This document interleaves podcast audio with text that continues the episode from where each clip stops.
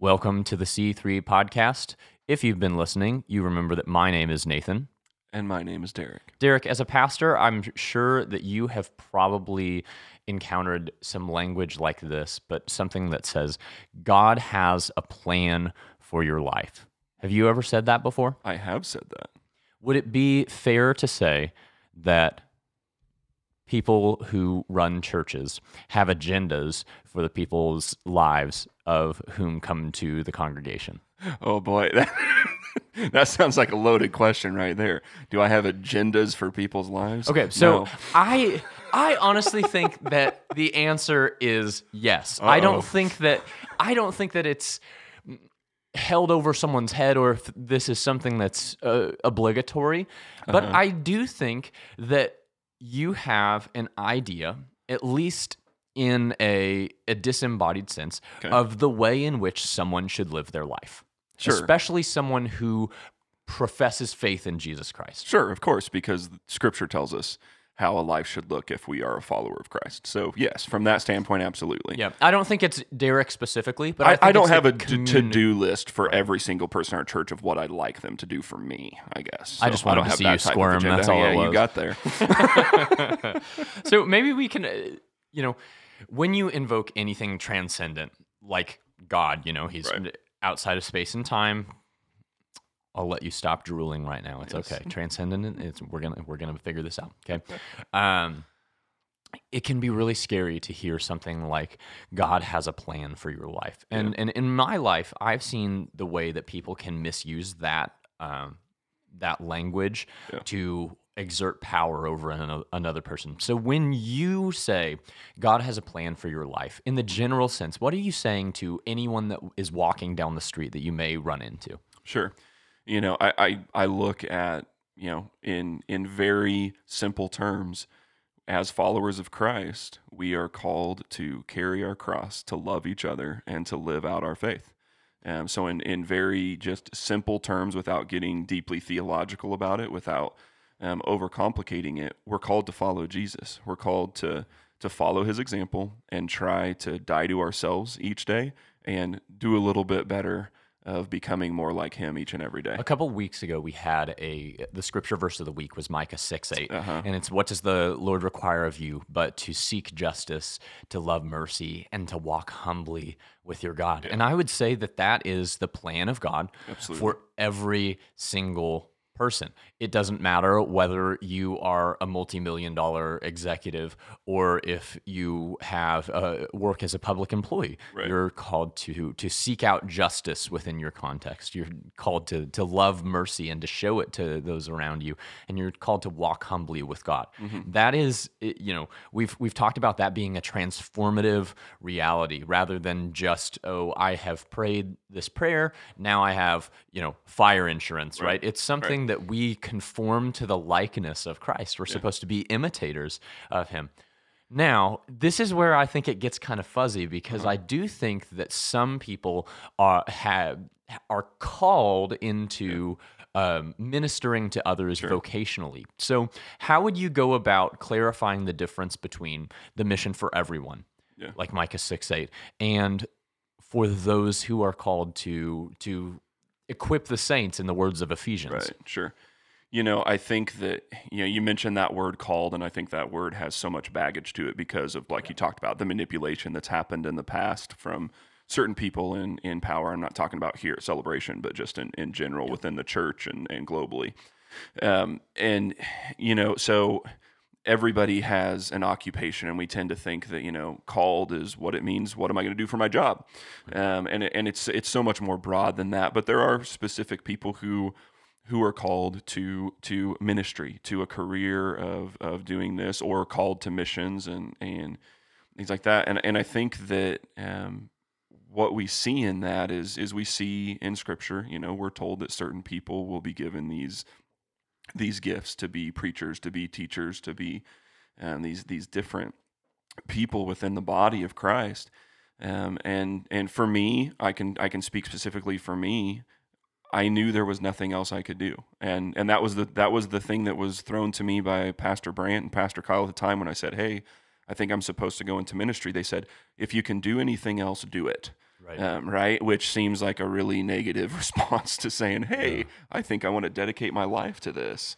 And it's like, "Yeah, but if you can do anything else, go do that." But but that was a powerful thing for me because what it was saying was if you're not actually called to this and this isn't what God's calling you to do, it's not going to it's not going to be the right fit. And and so you know, not that that makes me any more special than anyone else because that was the calling I had. To me, it's a humbling of myself. If there's a lot of things that, to be quite honest, I could do that would be simpler and easier, and to be to be very blunt and honest, probably more lucrative for for me from a financial standpoint. That that I just would not be fulfilled in. And so for me, that's that's where I'm at. But I think there's there's people who are who are given this responsibility by by God to be in the secular realm and spread their faith who could do who can do such a better job of spreading their faith in the secular realm than I could. And so this is just the the the area that that he's chosen to to put me. Um, and so, you know, I, I think that is, you know, I know that's a churchy term being called, and I think there is a lot that gets skewed about that or or put into this kind of hierarchy of how important certain people are. Um, hear it, you hear it from me right now, church. I am not any more important. Pastor Brandt is not any more important. No staff members are any more important than anyone else in our community, in our church, in our in our world. Um, we're all we all have the responsibility as followers. Yeah. a couple of just points that I want to to kind of mention, Yeah. piggybacking off of what you said, and the first of, of which is there's a fine line between realism and pessimism. Yeah. Ministry is a place where you have to be okay with pouring yourself out and receiving nothing in return. And that can be really, really difficult emotionally to be able to do. So so one, I think that some people just have a little more tolerance for that that Yeah. self-giving and hopefully that's that's equipped by God. Um regardless of context, we're called to be self-giving though. So this isn't something that is reserved exclusively for for those who are are ministers of the gospel because you know pastor kyle used to say do i have any ministers in the room I, obviously this is an I audio hands. podcast so I'm, here i am shaking my hand about Um, yes. and the the final thing I wanted to mention is just that that that ministry may not mean vocational that we are to do that God has prepared in advance for us to do, but there have to be those who are willing to equip the saints. Who are the saints? It's everyone who calls upon the name of the Lord and, and is saved. So, if we reframe it in that context, perhaps the call is of not pursuing other success, um, but rather pursuing God's plan to aid other people to pur- pursue that success for the sake of the gospel. And we're about to talk to uh, Patrick on, on this podcast. And Patrick is number one, probably the most positive staff member that I have ever seen. You cannot get Yeah. that dude down. Um, but he's also the most Texan staff member. Um, so we'll By far. apologize in advance for that, or you're welcome for those of you who are big fans of Texas. Uh, but enjoy uh, this story uh, of Patrick.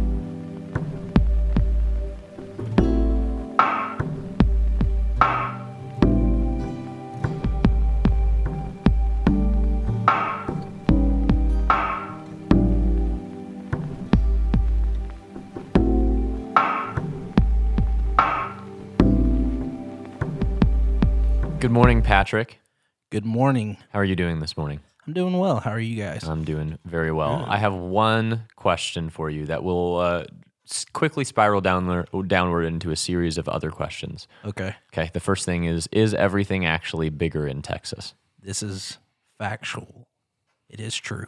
Can you support that with evidence? From food to entertainment to The size of the state. really, yeah, I mean, geographically, I mean, the state is massive, but I mean, everything, mainly when you talk about the phrase, it's from the food to the entertainment to anything that you do is going to be ten times bigger mm-hmm. is what they shoot for. I've been to a Buc-ee's in Fort Worth one time, and that was all the confirmation that I needed that everything was indeed bigger in Texas. If you listeners could have just seen Patrick's eyes when Nathan mentioned Buc-ee's, man, that's the downside of an audio podcast is you cannot see the facial reactions when someone says Buc-ee's. He's lit up like a kid on Christmas morning. right. we could spend an entire podcast on just Buc-ee. Your love of Buc-ee's. Bucky's. yes. Uh, Buc-ee's Buc-ee's is a cool deal. yeah, they they have like this certain like you know here in in Hays we have the the pop it popcorn, but they have something called like Buc-ee's Nuggets or something, Mm-hmm. And you could eat an entire bag of those things in like an hour, and it's just it's what my dad would say is just like a sugar rush on steroids, just because you crave it and it's so good and that like if you were on a trip for youth camp you would definitely recommend that students not partake in this Sure. So that that appears to be your favorite item at Buc-ee's. But for those who don't know what Buc-ee's is, as passionately as you possibly oh. can, explain what Buc-ee's is. okay well this is my sales pitch if we're talking about Buc-ee's Yes. as consumers in the US economy, we often get frustrated with sitting in line to pump our gas or going into a gas station and seeing just the normal items of every day where it's like, "Ah, this is just a bad experience just because everything seems to be out and laid out since 8 a.m. this morning and it's 7 o'clock at night. Well, they came out with a fantastic idea to put a Buc-ee's out. And so Buc-ee's is being publicized at least five to 600 miles before you get to the location. so if you are in the trucking industry, please listen.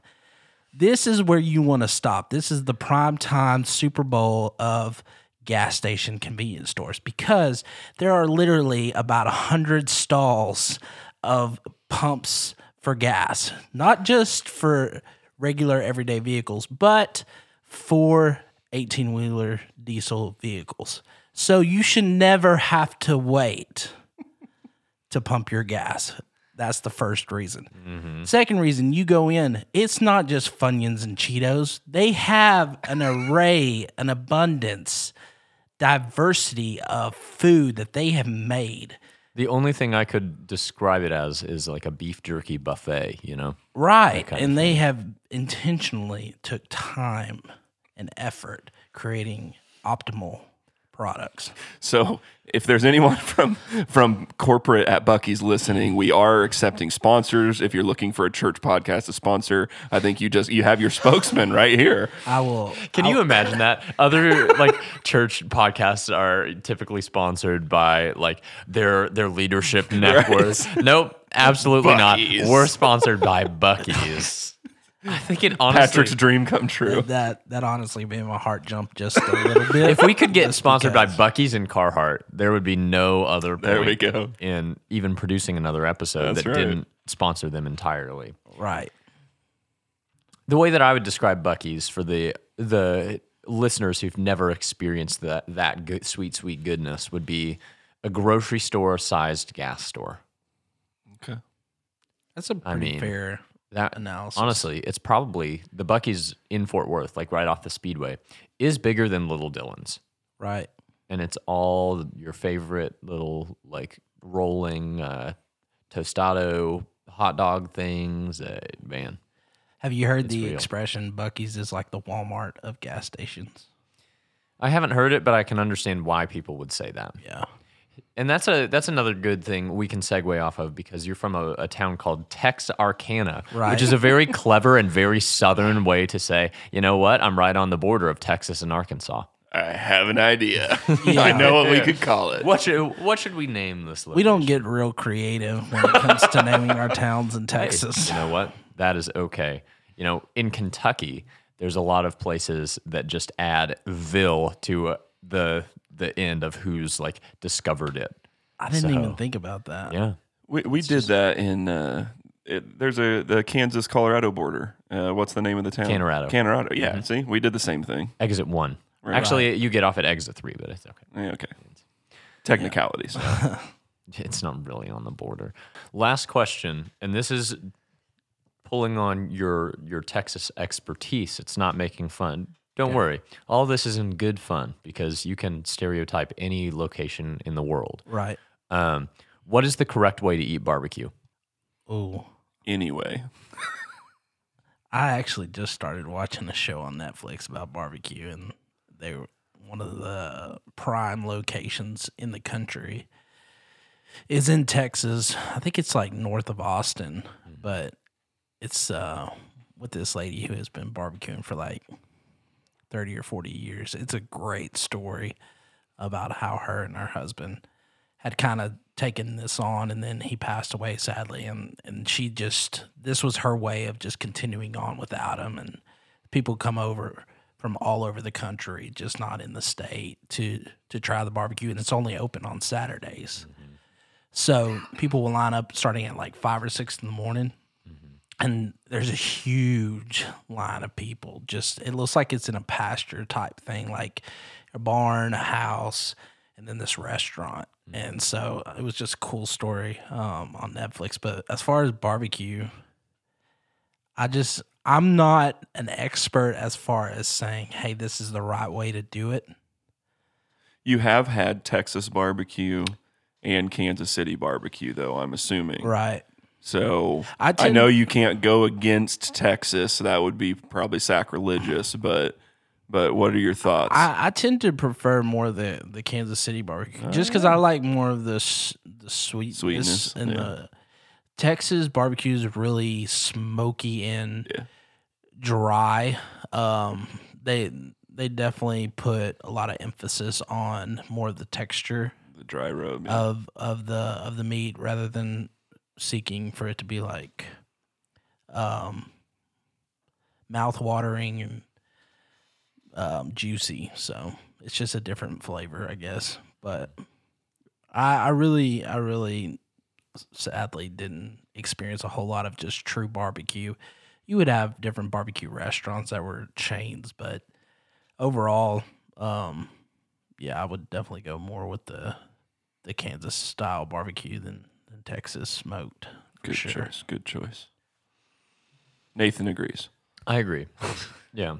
Oklahoma. I, here's why I like Kansas City barbecues because Oklahoma Joe's, or it's Casey Joe's now. It used to be Oklahoma Joe's. Actually has a vegan barbecue sandwich, and Really? of the things that I miss about eating meat, barbecue is probably the pinnacle of those. Yeah. So this is a way for me to be like, okay, I can still eat barbecue. There you go. So Perfect. very very cool. What me. was your go to for barbecue? Like when you were doing meat? Like mm, burnt rib or burnt ends, Yeah. not burnt ribs, burnt ends.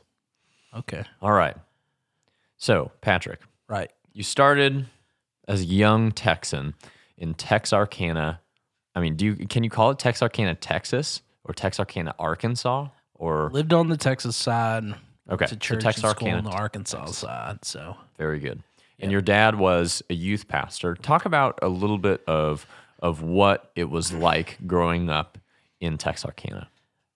okay, well, definitely growing up, not only in Texarkana, but being being the son of a youth pastor, you were always surrounded by older kids. Um, just the culture, the environment. Students were always coming through our house on the weekends because this was back before um, technology, cell phones, things like that. Students were always out in the city, and so um, a lot of the culture down there truly was community with with people from your church, especially students that were seeking to be Christ-like. We always would have students coming through our house, having pizza, watching movies. So my brother and I were were always surrounded by students that were older than us that would always babysit us, hang out with us, take us t- to wherever they were going when they were going to events. So um, it was definitely something that from an early age I could see more the emphasis on ministry from my dad's perspective of seeing how it balances with family to see how he cared for these students and how um, how their their lives um, unfortunately weren't always as as great as what I was blessed to have growing up. Yeah. Um, you know, they had their issues, they had their moments that they were at rock bottom, and and we would have to leave the room so he could have those conversations with them and and encourage them and, and, and comfort them. But just seeing um, his example by his leadership and how he how he truly led um, was inspiring and just uh, something that I really respected Yeah.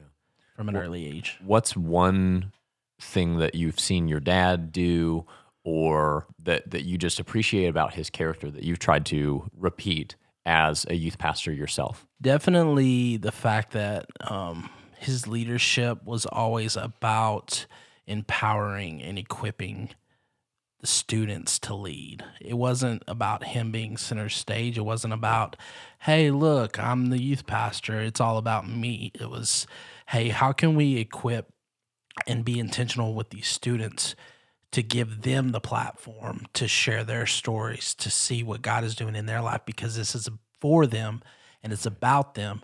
So let's equip them to share, to to to truly be ministry minded in how they live their life. Yeah. And so it's always students leading students is the simplest form of that. I definitely from from the time that I've spent around the the youth ministry can see that you have definitely embodied that practice that your dad had as well. Something that most church members probably already know about you is that you drum, but they didn't know that you were actually a touring musician. So kind of talk about how that happened and some of the challenges of being like a touring Christian musician.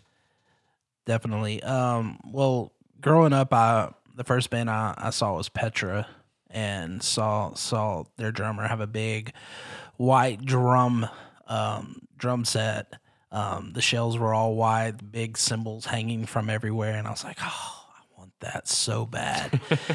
and so I just remember praying for a year when I was six um, for God give me a white drum set. just a drum set in general that wasn't Walmart made. and so I was like, God, I just want a real drum set, please.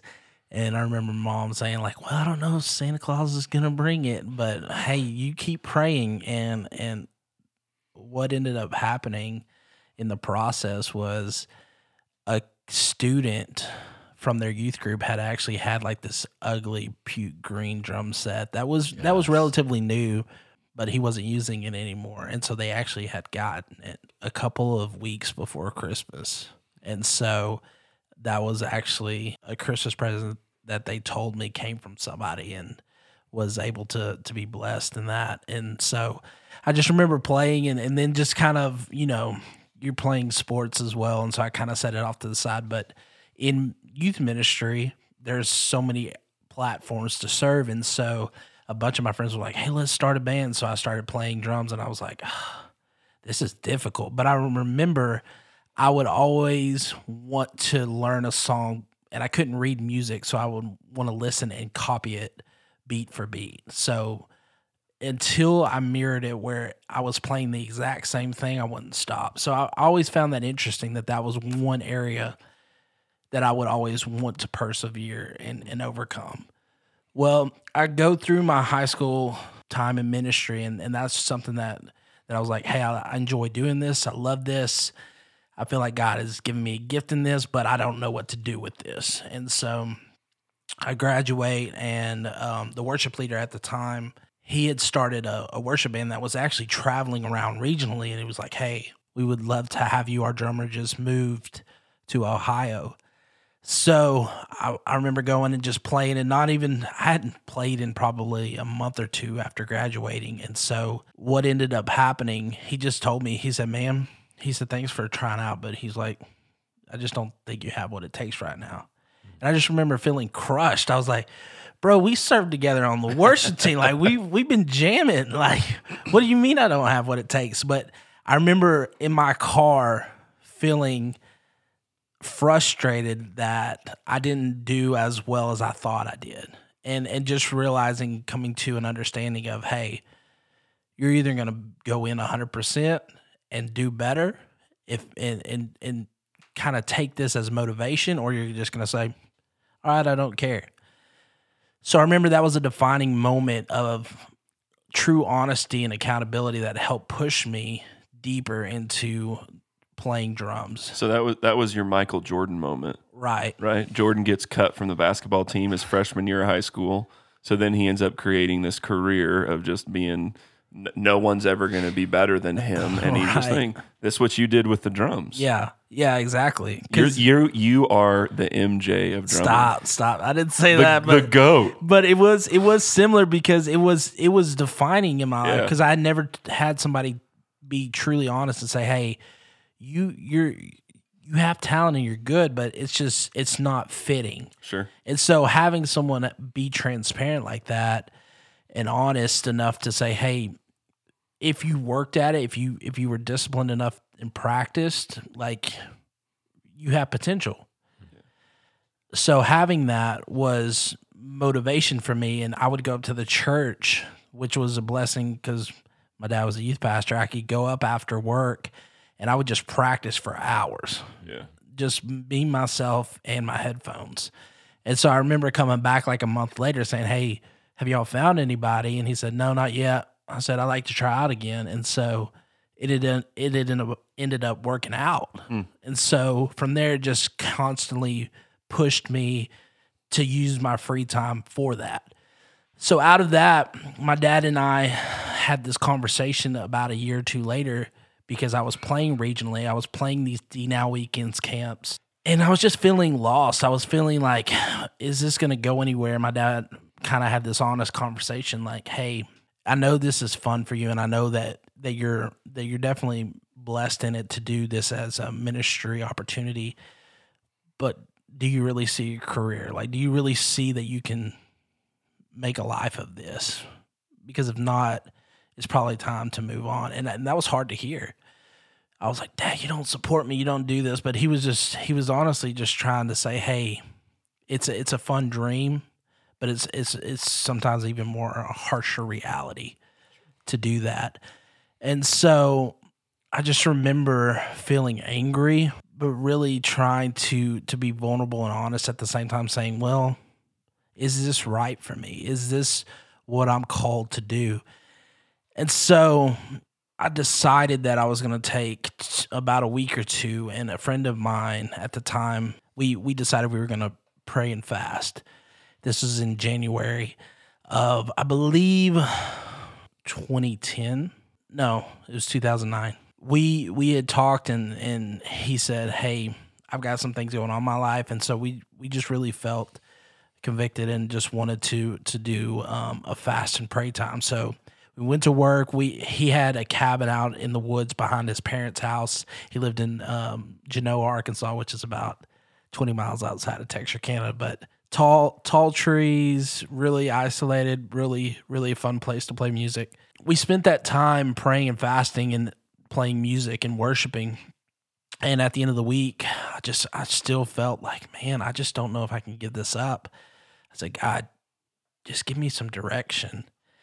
And my cousin, who was living in Nashville at the time, called me up and said, Hey, man, I know we don't talk much. And this guy never answers his phone call. He's always in a writing session, always doing something. He said, God has put you on my heart for the past three days and has woken me up every night telling me to call you. And I can't, I can't ignore it any longer. You need to come see me in Nashville. And so what transpired is he he he and I had a conversation. I went to Nashville. He said, "Man, this is your time to move here. You're not married. You don't have any obligations that are tying you long term to Texarkana." He said, "Man, if this is the time, if if there ever was a time, this is the time for you to move and give it a shot." So moved to Nashville, and he he was brutally honest. He said, "Hey." It's about building connections, relationships. People have been here 10 plus years. So don't get frustrated. So I was just trying to find find my place and, find a way to to make it. And so I was looking for jobs and and everyone was falling short. Every every job opportunity was just falling through the cracks and I was like, man, I can't even find a way to make money. I was living in their in in their spare room at the time, and I was like, man, I just don't want to sit sit back and not do anything. So I was trying to find a job going to a church, and the pastor of the church actually said, "Hey, man." About three months in, he said, "Hey, there's a there's a guy on tour right now um, named Corey Lamb um, that had just fired his band." Okay, hang on. We got to stop your story for a second because we we need to let the other side of this story be told as well. This is this is crazy.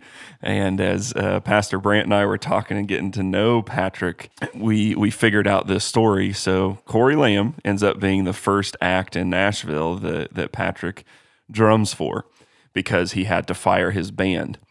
He fired his band right after he did a show here in Hays at Celebration Community Church.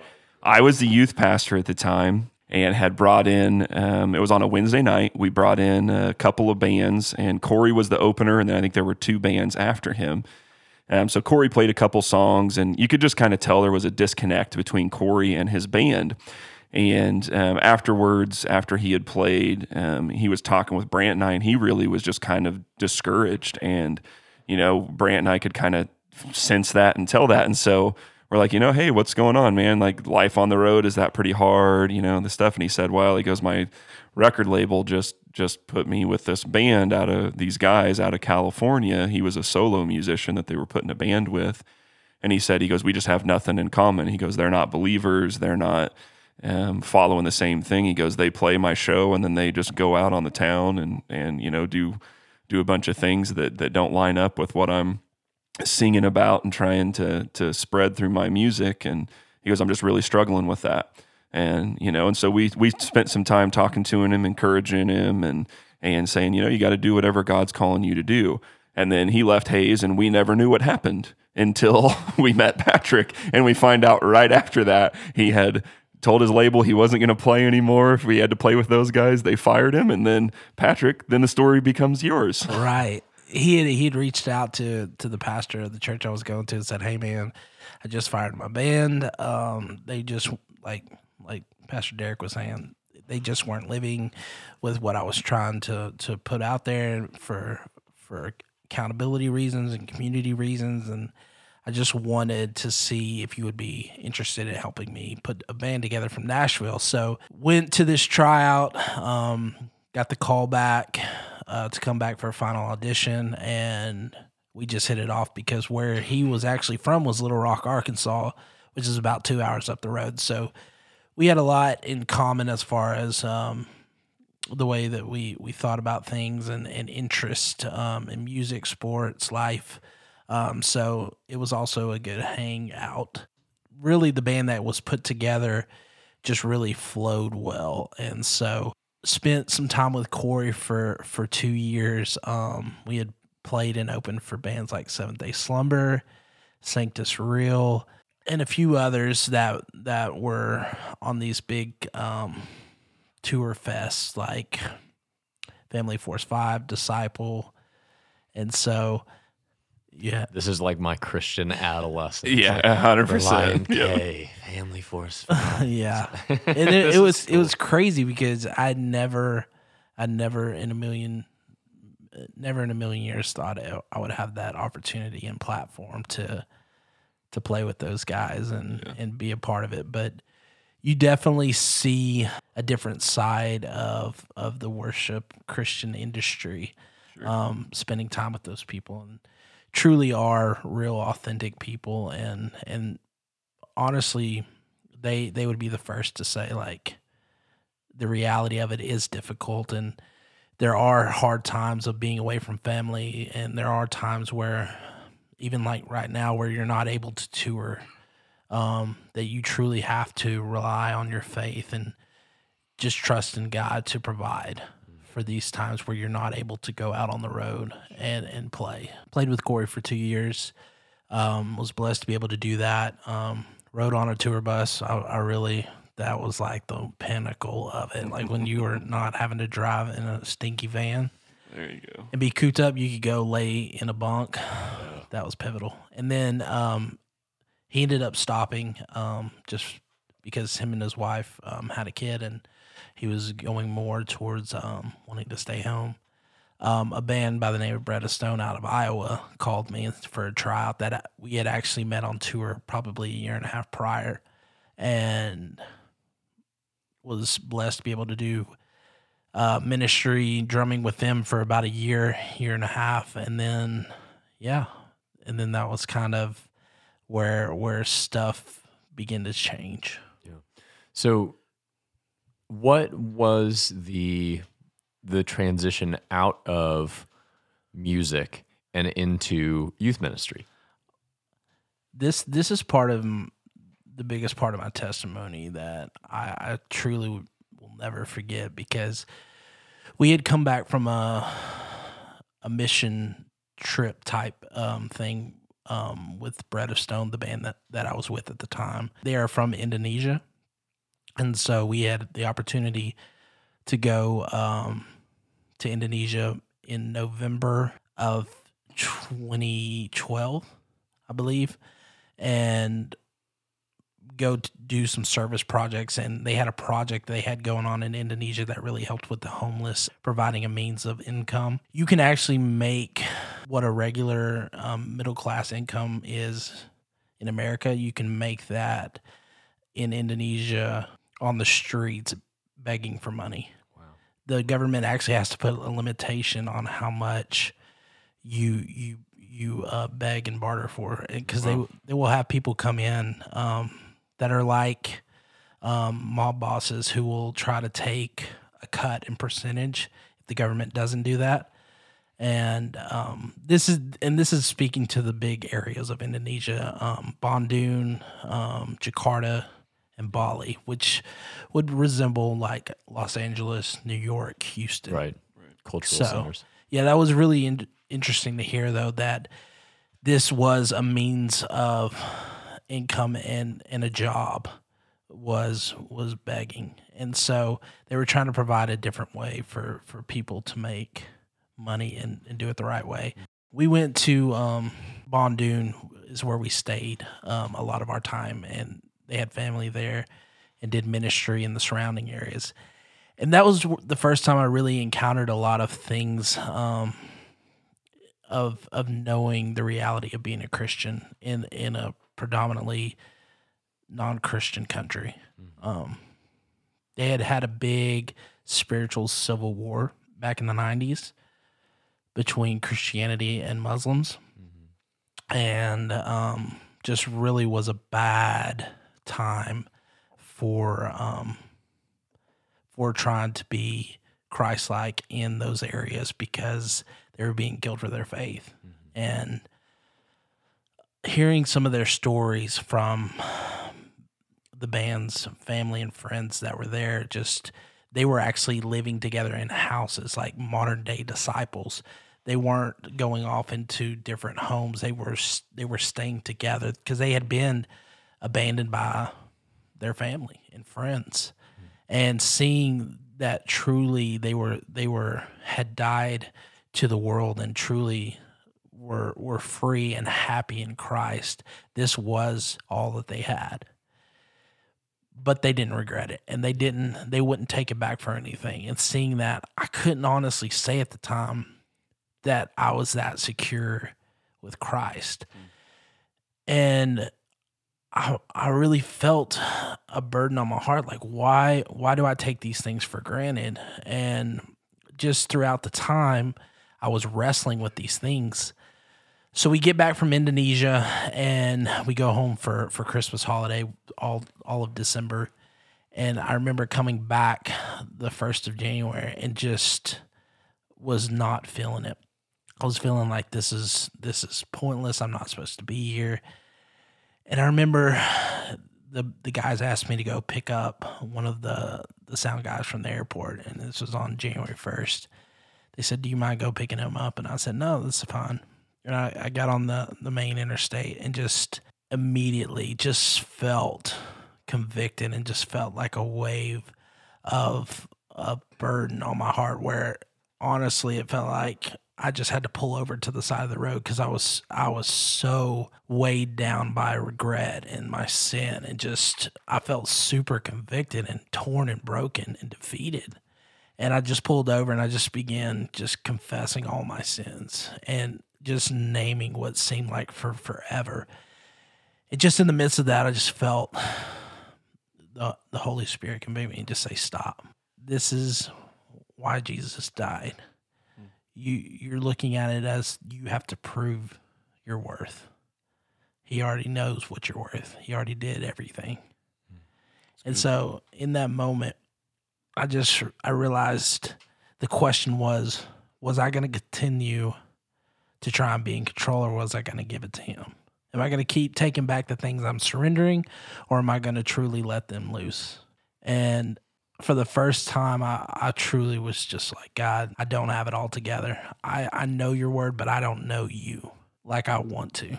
And in that moment, I just surrendered my life to Christ and felt free from that burden of sin, felt freedom from the past and the regret that I had, and didn't feel like I was having to tip the scales of good and bad. Right. It was truly like, okay, I now see that living for Christ and and and for everything that he's done is is not about what I can do for him, but what he's done for me. Mm-hmm.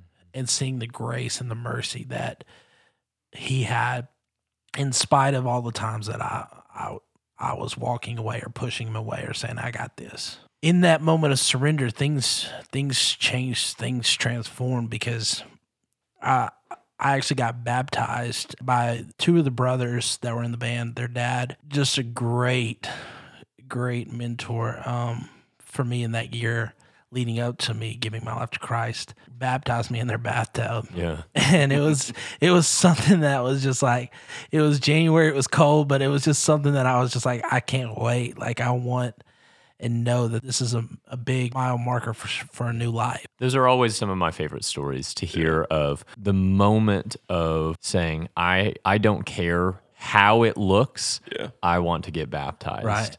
And I, you know, that's a that's a good story that I'm going to hold on to. There's a guy who came to encounter a couple of years ago. His name was Tommy Green, and he was a, a hardcore um, vocalist. and And he would go to like South America, and after the shows, they would be like baptizing people in garbage cans, Right. like and and then uh, Pastor Kyle, who is the the founding pastor of of C three, had has always shared with me this photo of um, baptizing a former convict in a hotel swimming pool, Yeah. and those are just little moments of faith where it's just like, man, that was real. That was real to them at that point in time, and you can't take that from them. It didn't Right. have to be this perfectly manicured moment where you had the baptistry and everyone was watching you. You just got in a bathtub, Right. right? Or you you just hey, we're at a hotel. There's a swimming pool right here. Hey, we can fill up a garbage can with water. I mean, that is just like totally an act of faith, Yeah. Devoid of how it looks to other people. So that's cool. Right. Yeah. I, I kind of had to hang my, my legs out out the bathtub. so it was like a sliding So technique. it wasn't quite immersion Baptist. It was but the, the head had to fully go under. So like The, one of the very first slide immersion baptisms. That's good. just kind of like just buttered me up and just You, you know there's going to be a megachurch somewhere that does water slide baptism. Oh, 100%. Yeah. right and and after after that that moment of of true surrender and just like okay this is this is new this fresh and diving into god's word. About a week later i just felt this huge burden on my heart. And it wasn't it wasn't one that was of fear or of of frustration. It was just like man i'm just feeling feeling this this burden and I, I don't know what it's for and I, I don't know what it's about and talked to some some friends talked to the band about it said man I just feel this heaviness on my heart. And we had gone to play a show I think in Arizona. It was just kind of like a, a weekend where something similar to here like Yoko. Yeah. like they had different church youth groups come and I remember looking out and just seeing first and foremost that it was predominantly female. There were not a lot of youth boys that were there. And secondly, how each youth group, just from hearing from them, had just seen a rapid decline in their student ministry. And this this was the first time that it really hit me because if I'm going back, I, being in youth ministry and seeing my dad, I'm like, man, I can't do that. I just I would stutter a lot. I would I would I would just allow my words to be fumbled. I couldn't generate clear thought. I was just I was like, this is not for me. Like I was comfortable doing music. Doing ministry was a whole different story. It was uncomfortable. It was foreign to me. I was like, I can't do student ministry. But coming back from that trip, I knew that why I was feeling so disconnected, what God was actually preparing me for, was to say yes to something uncomfortable. Mm-hmm. Yeah. And something that was out of my element, something that I had personally written off as not not ever going to happen. Mm-hmm. And saying yes to that, saying saying finally to the band, "Hey, I don't know why why this is happening, but I know for a shadow of a doubt that God is calling me into ministry, into student ministry." And he's calling me to lead the band. And there was a tough conversation to have, but in having it, the burden instantly went away. And it wasn't something that I, I don't get caught up in feelings, but it was affirmation for me Right. because I'd been wrestling with what it was that after making that decision and, and saying, okay, God, I'm, I'm going to follow you. This is part of being obedient. This is part of what I was needing in my life was to be able to, to follow your, your lead, to surrender control in saying yes to that and saying yes to something unknown and foreign, to saying yes to something out of my comfort zone, he provided what only he could. And so leaving that was the, a difficult choice. My parents asked me, they said, Are you sure? Like, are you positive? Because you may not get this opportunity again. Yeah. You may not get this platform again to play music in that in that regard Right. and it was something that I knew like full full steam ahead like yeah I, I love I love this Patrick because when you were beginning the career of music or thinking about that, I love that like your your your dad's asking the question of like, are you sure? Are you sure that's what God's wanting you to do? And then when you're getting out of music, are you sure? Are you sure that's what it? Like that's such a great thing. One of the things I was told by Pastor Brant when I was like, I think I'm supposed to be in ministry was, you know, and, and Pastor Kyle as well are are very have said this to many staff members. Like, if there's anything else you can do, go do that. Right. Which seems like a very discouraging thing at first glance. But what's that mean? Like, there's going to be times where this is going to be difficult. And if it's not the calling, if it's not what God is calling you to do, then it's probably all right. So make sure this is what God's saying. And so that's what I see in what your parents provided for you in both of those instances is is not a not a doubt in your abilities, not a doubt in what you're thinking, but a you know, confirm that this is what God's calling you to do. right And and that that's that spiritual support that I think is so important.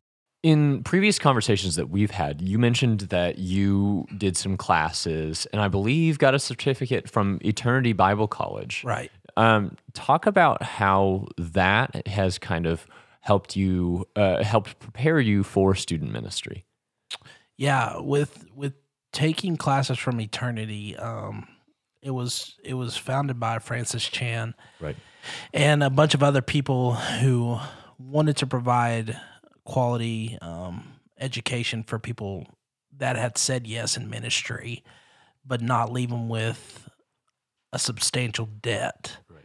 like what you would find in other um, big universities or seminaries. And so um, they started this college and and they are they are now accredited um, as well. But the one thing that I loved is the intentional, authentic feel of even from a distance education, you were provided every opportunity to to connect and get a quality um, experience with what ministry looks like from people that are actually doing it. And so for me, starting from from ground zero, I'd seen what dad had done and been around it, but never really know never really knew what it actually took to be in ministry. And I think the one one of the things to start off with being um being in the in the education system for for ministry was the fact that if it wasn't something that God was calling you to, it was something that you were going to feel really out of place and really fast because a lot of it had to do with in the beginning centered around the uncomfort of ministry. It really challenged you to to get outside of okay, we know that you know the Bible, we know you know the books of the Bible, but what does it look like to to handle situations that make you uncomfortable? Right. What does it look like to to comfort a kid who who who lost a parent and is saying where why did Jesus let this happen? You know, it, it, it gave you it gave you real life experience with stuff that was happening and and really helped you it really helped shape you into what ministry was actually going to look like when given that opportunity. And so, um, the biggest thing for me was just the Old Testament, New Testament surveys. Um, really understanding the importance of, and, and and I think from conversations that we've had, both Derek and, and Nathan, um, just about the reality of of what the Bible and and and the stories that they tell in the timing that they were, in the culture that it was, seeing the realness of what was actually going on at the time, and knowing that it wasn't just Jesus with a halo and fluttering birds walking and singing, and know people knowing, hey, Jesus is right there because he's glowing. but Yeah. seeing that this truly was more than just a story. And my dad put it this way you look at the Bible and you say history, but it's more his story that becomes our story that impacts the people around us. Right. Because his story should affect and should impact and should influence our story if we are believers to make a difference in somebody else's life. Yeah, I think that to get a bit theological right now, that the incarnation is a really good thing to think about. Not only in the Bible we see the the incarnation of God, of God in in flesh, right, of coming down into our situation, which is one of of dirtiness, right? Right. It's not the glowing Jesus, but it's the Jesus that's born in a, a stable, in a in a a barn, right? Right. and then through the interaction with with his story it, it then provides an opportunity for god in us. I don't think that that's a perfectly manicured thing as well. I can imagine that that god has some distasteful consequences for choosing a relationship with me in particular. It's just it's always refreshing to hear that that god is willing to insert himself into that story. Right. Yeah. And and as far as the education side of it goes, I mean, s- there were there were little moments here and there, but it was more about the time with the teachers through through video learning, where they really took the time not to just talk at you, but talk with you, Yeah. and that truly truly helped bring me back to like, okay, ministry is is not just uh, fun and games and and like throwing slime on students and getting pied in the face. I mean, but- that's a big part of it. Yeah, It's I not, mean- it's not all. but it's it's something that is gonna it's gonna truly it's it's truly gonna challenge and and and and really test not just you as a person, but it's gonna be a part of your life where it impacts your family. And that's where I start reverting back to okay, well now I see what why my family life was like this Sure, because we didn't take we didn't take vacations growing up. Our vacation was summer camp. sure. Mm-hmm. And so I, I look back at these things and, and think, well, man, I didn't have what this happened, but but but I had this, Sure. and I had these moments, and I and it wasn't till going to Eternity Bible College that I was like, man, this really helps me understand why not only this happened in the past, but it prepared me for when I got married, for what I wanted my family life to be like, how to balance that, how to understand more of the family aspect of it as where as well as the ministry aspect.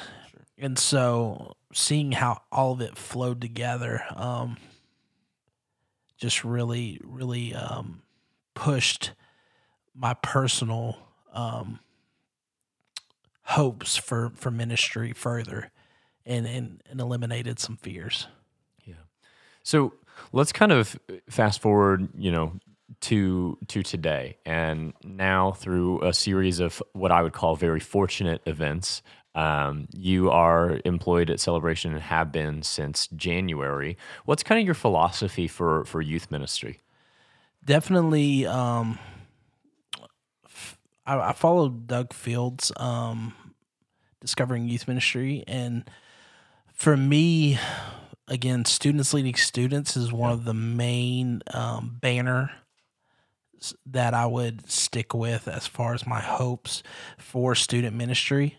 Um, that we want to equip and and get students to a point to where they are the ones leading not just in a, a core team per se, but they're planning events, they're doing the speaking, they're they're they're serving within the ministry, they're serving within the church, um, and they're and they're impacting the outside community as well in their schools and their friendships and their relationships. I think if that is established inwardly in the church, it will flow outwardly into the community.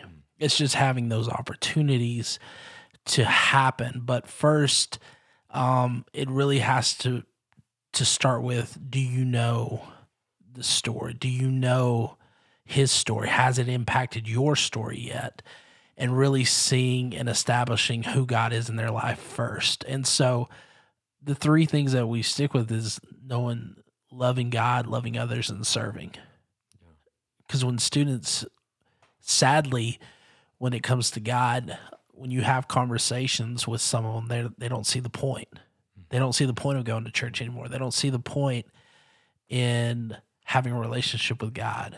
It's not talked about. It's not lived out. And so, even in conversations we've had with students here, we are starting to to really uncover what it looks like to be a Christian, to live like Christ, what that decision is, what the gospel, what the good news is.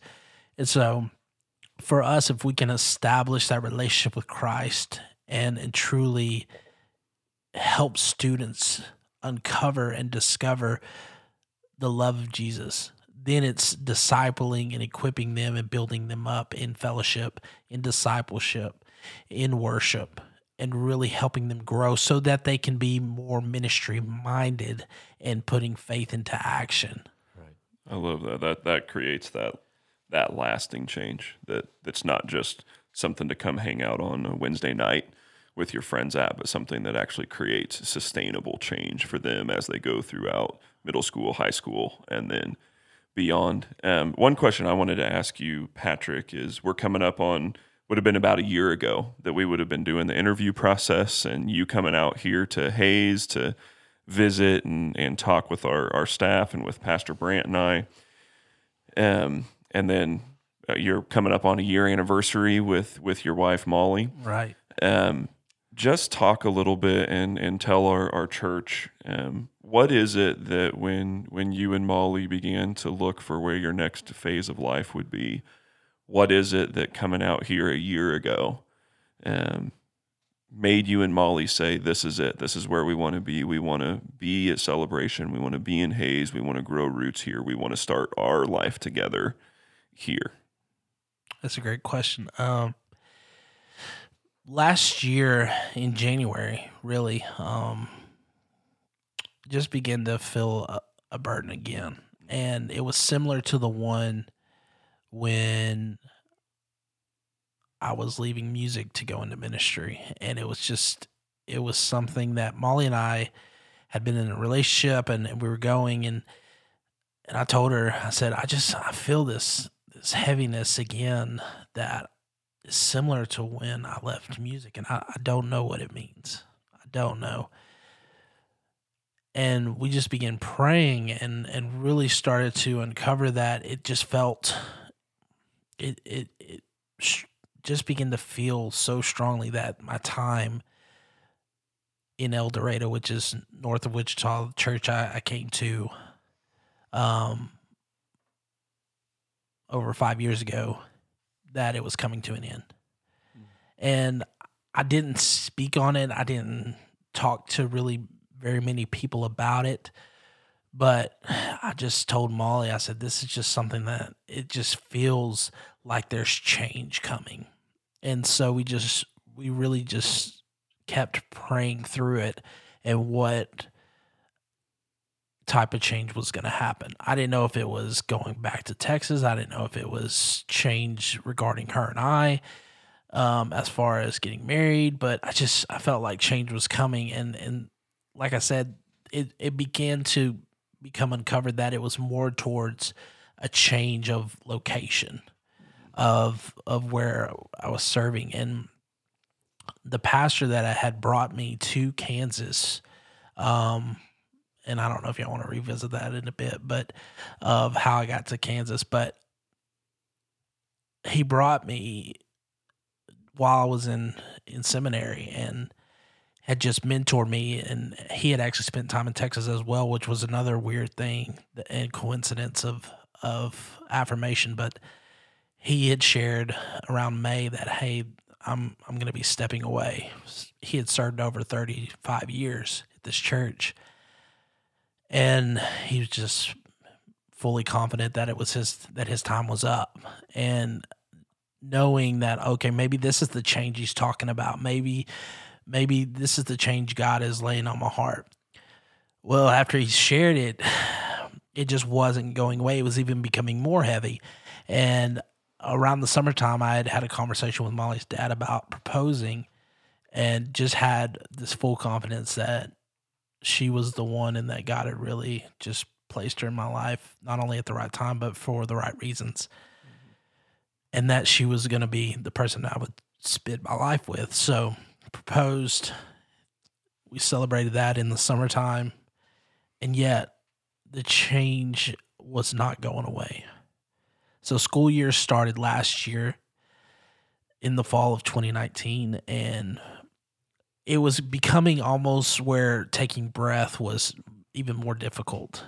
I didn't I didn't know where to turn. I didn't know what to do until I'd had a conversation with a buddy who had actually done ministry in Newton, who was now living in Louisiana, and saying, "Well, maybe, maybe it's time to just be open to to just looking elsewhere."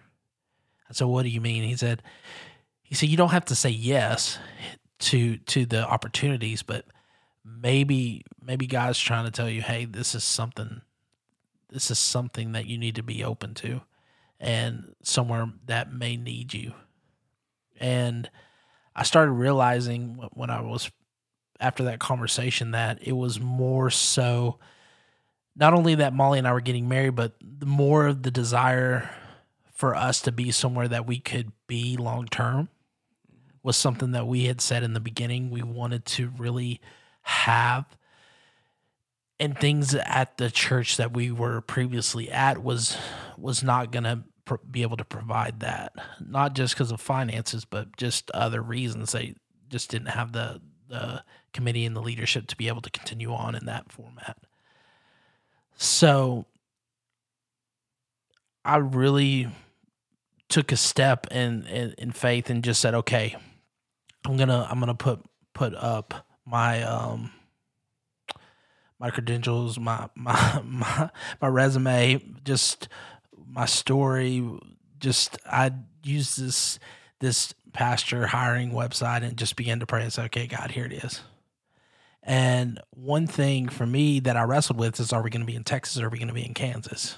That was two areas that we were just praying, saying, God, this is where we'd like to be more so just because of Molly's health reasons and and just wanting to be close to some family in some way.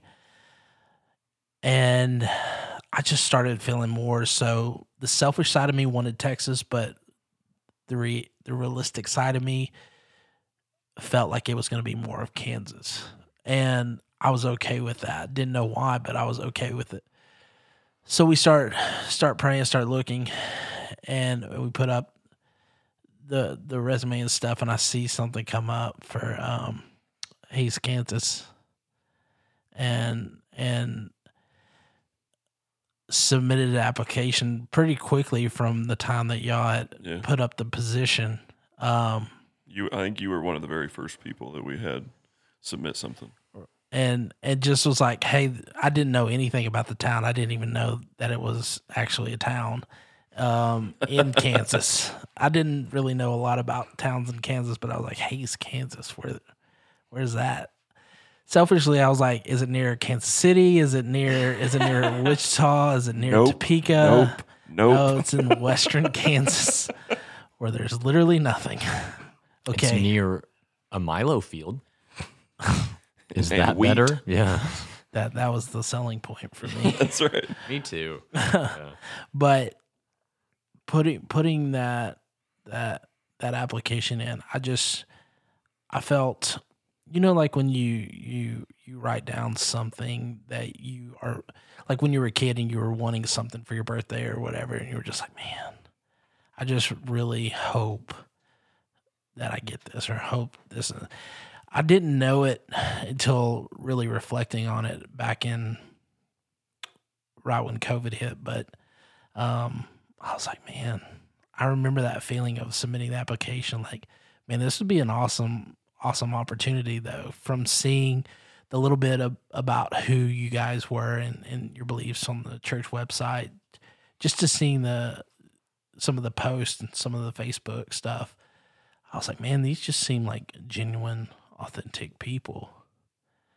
And I just I felt excited about it, and and just from the time of having that that that response and saying, "Hey, we'd love to to just talk with you," I was just excited Mm. and just feeling more feeling more assurance about the future and feeling more I guess affirmed in in what I had been feeling since January like hey this is good. This is okay. This is something that I'm leading you into you know? And so I'd had conversations leading up to um actually right after our interview that that I, I honestly felt like I was like crap I bombed that. Like like just cuz there we couldn't get the we were in in the conference room mm-hmm. and I remember like the shiftiness like they were trying to get it to where I was one way and then they were one way and so That's right. We had some like technical problems with the interview, didn't we? yeah Yeah. and on so Zoom. and so Brant, Derek, and Damien, and Damien's like the most intimidating person. Like he's just sitting there like like this. And I, I, told Damien this after I got got on on staff. I was like, dude, I didn't think we were gonna be friends. Like I thought you were a tool. I told I told him this. I was like, he's like, what? I was like, man, I looked you up and and I was like, man, this guy, I just don't think we're gonna get along. and and I told him I said I couldn't have been more wrong, and I'm glad because he's like one of my favorite people. But um, just having that interview, I was like, man, I just I remember feeling so nervous and f- so just excited at the same time, and having the conversation with with Brant Derek and Damien, just it really just assured me that what my heart's desire was for ministry, what my what had been my focus and and the things that drove me in ministry was also a part of their hearts and what they were searching for and and continuing to to press into and to establish here and i knew that i wanted to be a part of it Awesome.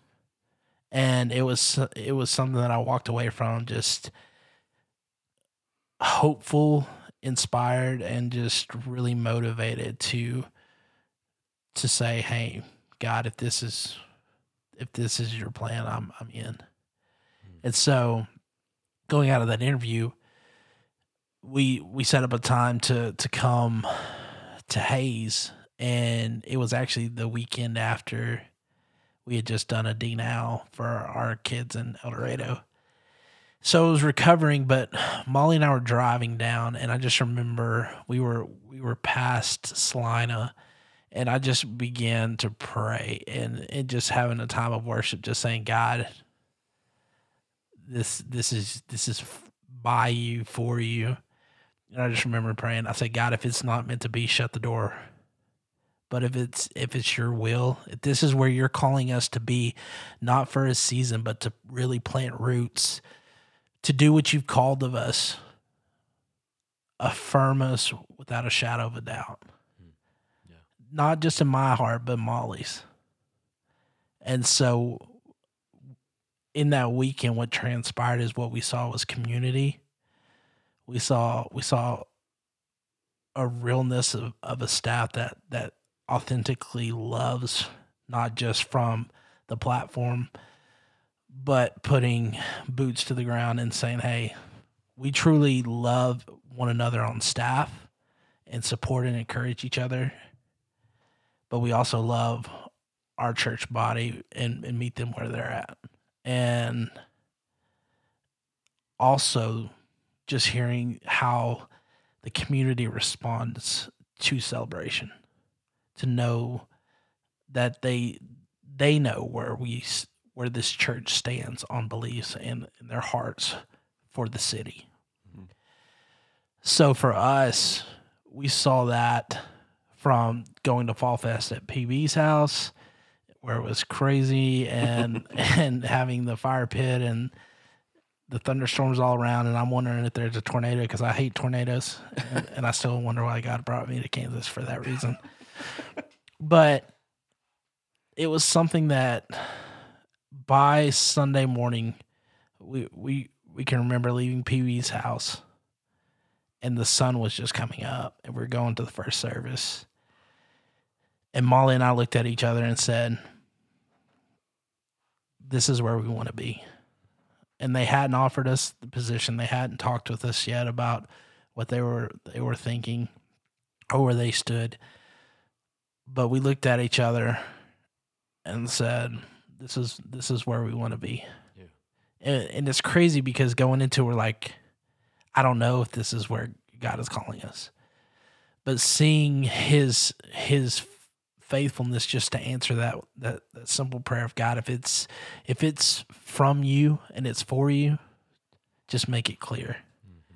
And and for us, we knew going into Sunday before church even started, hey, this is this is where we want to be. This is where we want to raise our family. This is where we want to be to see students grow up and and to to connect with them and love them and help them grow. You know, we could see students like Alicia's kids or, or, Derek's kids growing up and and being a part of our youth ministry and seeing them graduate. You know, that's that's the full measure of the confidence we had of hey, this is where we want to be. Not for just a year, not for just a season, not just for a moving step, but this is a family we want to be part of for years to come. I think it's so so beautiful to see that happen and and to hear that from your side of things and to know how God was orchestrating everything. Because as you guys are having that conversation on Sunday morning, Pastor Brant and I are communicating with our board, and we're saying like, "This is this is it. Like this is the this is the couple that we need for our church." Like God was making it so clear to you guys. He was making it so clear to the leadership here at the church. Um, and and everything just worked so well. Like it's very uncommon for a church going through a hiring process and putting out, you know, basically a nationwide search for someone to have that be such a simple process. It's very difficult for someone to be applying places and put their resume out there and do all that and have that be such a easy process in in hindsight. And I think the only reason it's that easy is because it's exactly what God had designed and and, and ordained. And so what a blessing for you guys and you guys have been such a huge blessing to our church. And so I'm I'm I'm thrilled, Patrick. Thanks, thanks, Derek, and your and your love of the Cowboys and yeah. and Pastor Brant as well. But there always has to be a proverbial chink in the armor, you know. and that love of the Cowboys is probably yours. and as Cowboys fans, we probably would agree right now. Mm. yeah. I, I remember one thing, and I'll never forget this, but one thing that was spoken in our conversation leading up to saying, hey, um, we want you and Molly to be here was the fact that either I think it was PB and, and you kind of talking back and forth with us, saying how uncommon this was to go outside of of the church and yeah. the community to say, hey, this is who we want for our staff because you speak of like how God brought it all together, saying not only putting the position out there, but where you were and all this stuff, how how much it was God affirming because y'all y'all had spoken of just even for for the church itself, it was something of hire, hiring mostly inward, right? You know, equipping inward and just bringing someone out from from somewhere beyond yeah. was not common as far as the mindset uh, or or the, right. most, the structure most of, our of most of our our staff is what we call homegrown, right? And um, but but this was just one where we felt God calling us to do something a little different, and and then like I said, that process being as as simple and as clear as it was was a huge blessing for us. Right, and that was something that I was just like, man, like again, this is something that only God could do. Mm-hmm. I couldn't do it on my own yeah, vice amen. versa. Just to kind of close, Pat, in five years, what does the, the youth ministry look like if if everything goes according to plan? I almost say that I, I don't mean it in jest because this year is like the nothing. case study on nothing right. going to plan. yeah. But I do mean it just to hear your heart for yeah. for the students. My my five year plan, my hope, my my true prayer for this ministry is to see students that are being introduced to the gospel in junior high and, and in high school that are coming weekly from being invited by core students who are discipled and trained to share the gospel with their friends, with their family. To have a student core team that are planning events, planning um, sermons, planning worship services, who are truly serving within the ministry, whether it's on the worship team, whether it's in the Jordy C Cafe team, whether it's um, speaking, whether it's in the sound booth, the welcome area, to see students leading students first and foremost. Secondly, to have a group of volunteers that are not just year to year, to have volunteers who are consistent and truly pouring in to students each year. Um, the difficulty in the past has been um, having people that could commit. So our prayer is that we'll have a team of people that can stick around each year to to truly pour in to the students that they can rely on because one of the biggest things with students is trust. So have a volunteer team that is is truly equipping and training and leading well. Um, and then lastly, partnering with parents because it's so important that the few hours we get with the students a week is being affirmed yeah. and and and even more so taught from the home perspective and and being equipped and and and put into action in the home. If we can partner with parents well, we'll see more student, um, not just empowerment, but, but see more student involvement because of what they're hearing on Wednesday nights is being utilized in the home throughout the other days of the week. And so, if we can partner with parents well and have them on board to not only come beside us and and use and equip from the stuff we're doing, but also use what God has given us in His Word, then we'll start to see more of the passion and the deep rootedness of, of core ministry activated in these students. I love that. That's great. Well, Pat, it was a pleasure to talk to you, just to hear your story. I know that uh, we really enjoy having you on staff and uh, can't wait to see what you bring to the ministry. Thanks, guys. It means a lot.